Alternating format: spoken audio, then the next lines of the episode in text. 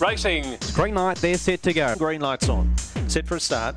Kablens is holding on. Cut glory for Kablens. But it is all heart style Rico, and he is going to absolutely bolt the Melbourne Cup in.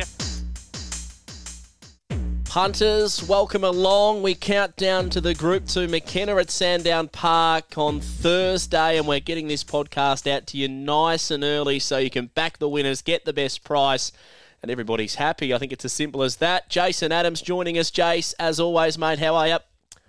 Yeah, well, thanks, Jim. I wish it was simple as that. But, uh, we've had a reasonable track record over the past few weeks, so hopefully you bang on, mate.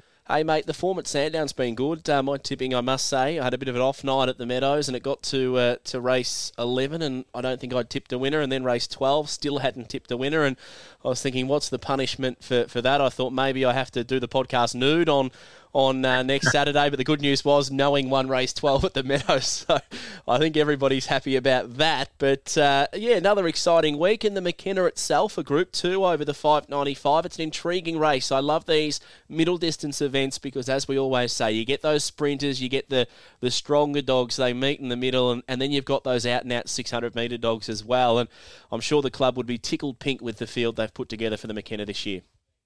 Yeah, it's a good field, Jim. And the heats were really good last week, and I love the, the middle distance features as well. And even just having a glimpse at the market just before suggests it's quite open. I think there's a couple of three dollars, and not only good uh, race from a, a depth of, of, quality point of view, but also from a punting point of view. I think people will be able to get involved for sure. Well, we like the sounds of that. Run of the week run of the week, I thought it would be only fair. We look towards the McKenna heats, and this was Stout Manelli. Now, there were question marks on this runner coming over from South Australia. Is he going to match it with these Victorians, uh, former West Australian originally? And will he put any doubters to bed with this amazing performance from box number two? and away. Even line, speed in the middle, Rickett and Rick. Trying to drive through was Stout Manelli, and it's been able to keep the lead. Out deeper on the track was Do It. Trying to move forward now, Aston Ulysses from on the inside, Graceland Bale, and they drop Rowan Bale and Nick's Bale out the back. Stout Manelli down the back leads by a length and a half on Rickett and Rick who's stalking. Third was Do It. Running on next was Aston Ulysses. They're well clear from Rowan Bale off the back. Stout Manelli the leader. Rickett and Rick's trying to run it down. Comes to the outside. Behind them was Do It. The leader was Stout Manelli, and Stout Manelli all of the way beats Rickett and Rick and Aston Ulysses. Fourth in was Do It. Clear then of Nick's Bale, who big performance that Stout Manelli defeating some really really good greyhounds in behind as well. And this is just a little segue into who our special guest will be later on on the uh, show. Can you guess who it would be, Jace? No, I wouldn't be the one and only D Gill. It's not Timmy Aloisi. It is Tim Aloisi. I'm, I'm not sure if this is the the, the great soccer player or just a greyhound owner, but we're going to get to know Timmy Aloisi a bit later on in the show. And what I've been told is he's not near as good at kicking soccer balls as his namesake. But that was a big win from Stout Manelli. I know his form in South Australia, look, it had been really good. 33.68 he went uh, at Angle Park one night, smashing Meet Joe Black. And that form stacked up. I think Meet Joe Black has won about four on the bounce before being beat last week. So he sort of had the good form line, but he come across to Melbourne joined Dave Gill, which is only a plus, no doubt about that, and, and he was sensational. He was good, and even speaking to Dave after the win, I think he was a little bit surprised himself about how well Stout run out in 600 metres. So yeah, he's made an impact on this series, and he, he's going to jump as, as one of the big players. Thursday's preview. Well, nice and early. We're recording Monday. This episode will be out nice and early for those listening. They can sink their teeth in and just gnaw at the carcass of plenty of winners here at Sandown Park on Thursday night. Jace, let's rip through it, mate. Race number one, the maiden final. I'm going with Aston Miles. I just like his early speed in what is a very, very hard race. It is. I was number seven, Lady Dior. Thought she was all over him on Sunday. She's got a, a big motor, so hopefully with a clear crack goes well. Race two, Triumph uh, was a winner last week. I can't see why it can't reproduce here. Yeah, I agree. Got home really well, and I still think there's a bit of room uh, of improvement in him in, in, in, terms of his early speed. So, yep. Can't can't disagree. Race three, I'm sort of leaning to the one and the two here. Trenza Law, who I think's got a nice form line, but I'm probably going to go with not happening because you go through the, the dogs he's been racing against in the 715 up in Sydney. He went to that series, was beaten three and a half by Gypsy Wyong, who's won about 55 Group Ones. So his form is better than these, not happening, but he just hasn't won for a while. Yeah, he's the old head of this field, Jim, but he's got every opportunity, as you say. He's probably lucky that he hasn't lined up in the following race, the mix four five, and, and found himself in a grade five. So, yep, hopefully uh, experience can can play to something here. Race four, Jarek Bale, hard to go past him. No luck last week, but uh, he's a superstar. Yeah, he got carved up something serious last week. So back over the 700 metres where it was so good through the Sandown Cup period. So, yep, too hard to go against him. Race five, I'm with a bit of a roughie here, Cordius Rico. I just think there's a bit of pace. The one, the three, the five, the six, they can all go forward. The one's going to push up the track, and that's what's going to be the, the, the telling factor of this race. And I can just see Cordius Rico missing the kick, finding the rail, and hitting the line the pace will be pretty fierce. I went with Zara Zive, and I thought he can be a part of that early brigade. That he's a bit of an all-rounder now. He can do it uh, from a couple of different points of view, so I'll be with him. Race six, tough one over the 595. I'll go with Plan Ahead, hopefully to jump to the front and lead all of the way. Yeah, I'll miss the blue as well. Plan Ahead, he's just going so well. I saw some comments from Jeff Britton plugging how well he's going at the moment, so I'm on board too. Race seven, Compliance just has to reproduce what he did last week, and I think he holds on this week. Yes, hopefully you can do exactly the same thing but win, correct. McKenna Memorial, Group 2, outstanding field. Who wins it, Jace? I reckon Timmy's boy, Stout Manelli. I was tossing up between him or Aston Ulysses.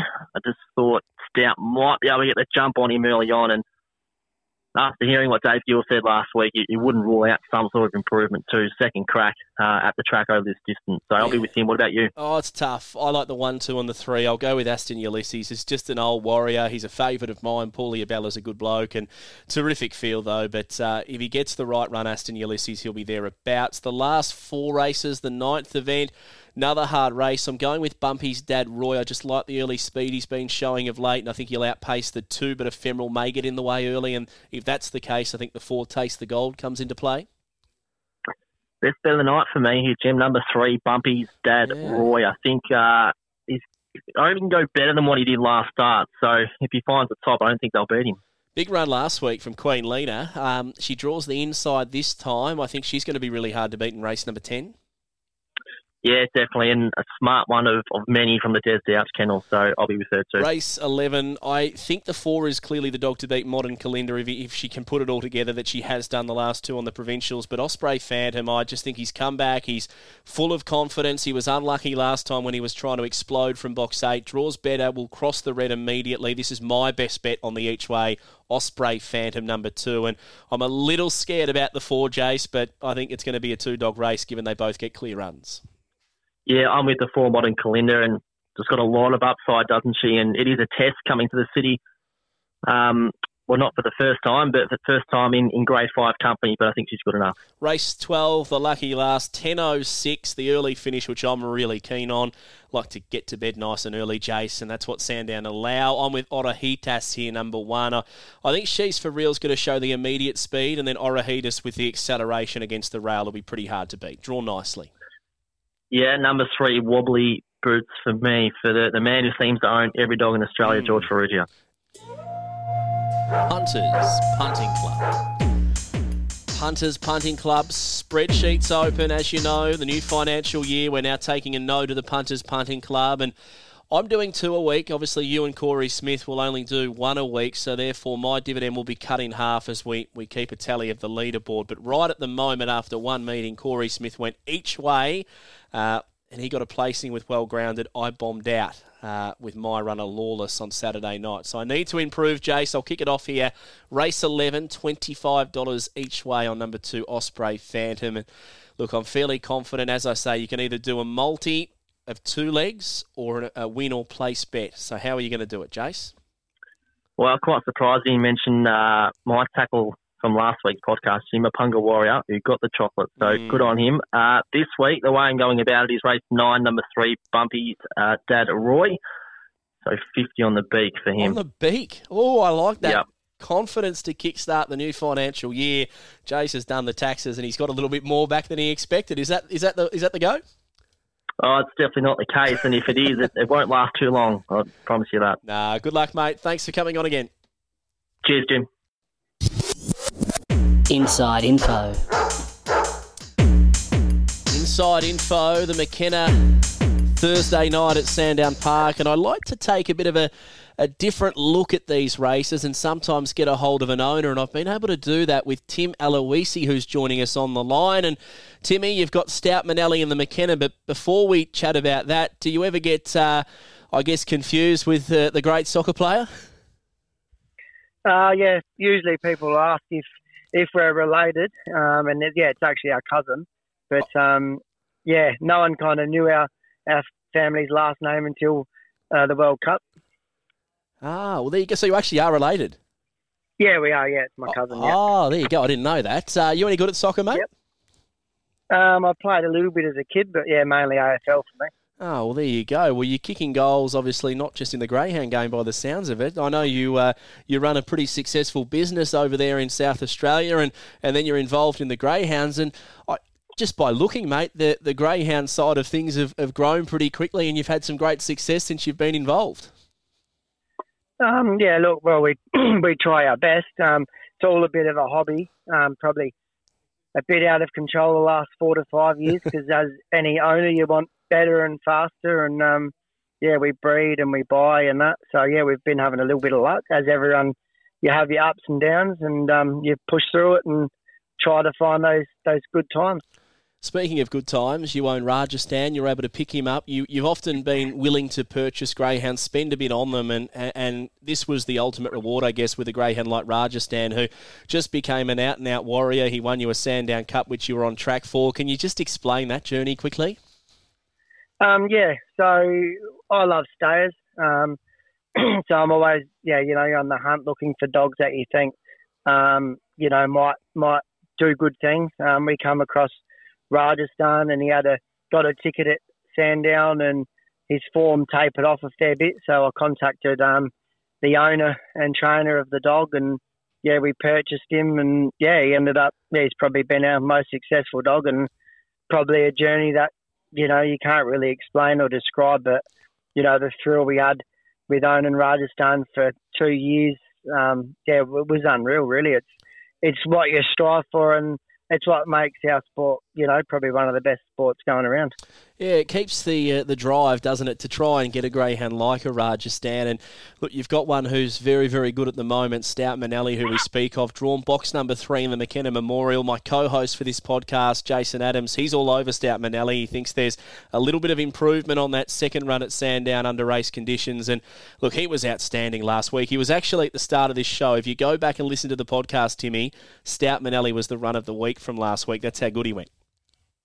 Okay, yeah. Well, yeah, was a bit of a left of field um, decision. We I decided um, after the anniversary cup we didn't have nothing in Adelaide, um, and we're pretty honest with our dogs. Like a lot of them do well in Adelaide, but they are genuine Adelaide dogs. Um, got a bit of pace, and I said um, to Matthew Lehman, who I own the dog with, you know, I'd love to keep training him, but to be honest, the dog's good enough to go to Victoria and be very competitive.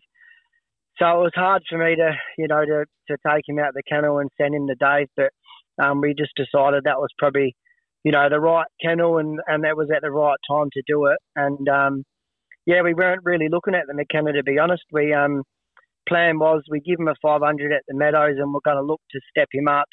And um, yeah, he went around on the Wednesday and um, he hit the rail and ran up the arse of a dog. And um, I had a chat with Dave after the race and decided because he's always run with blinkers since a pup to um, remove the blinkers. And we trialled him at um, Geelong and he went really well. And Dave rang up and he said, Tim, he's, he's gone super. He went, you know, 25, 60 odd.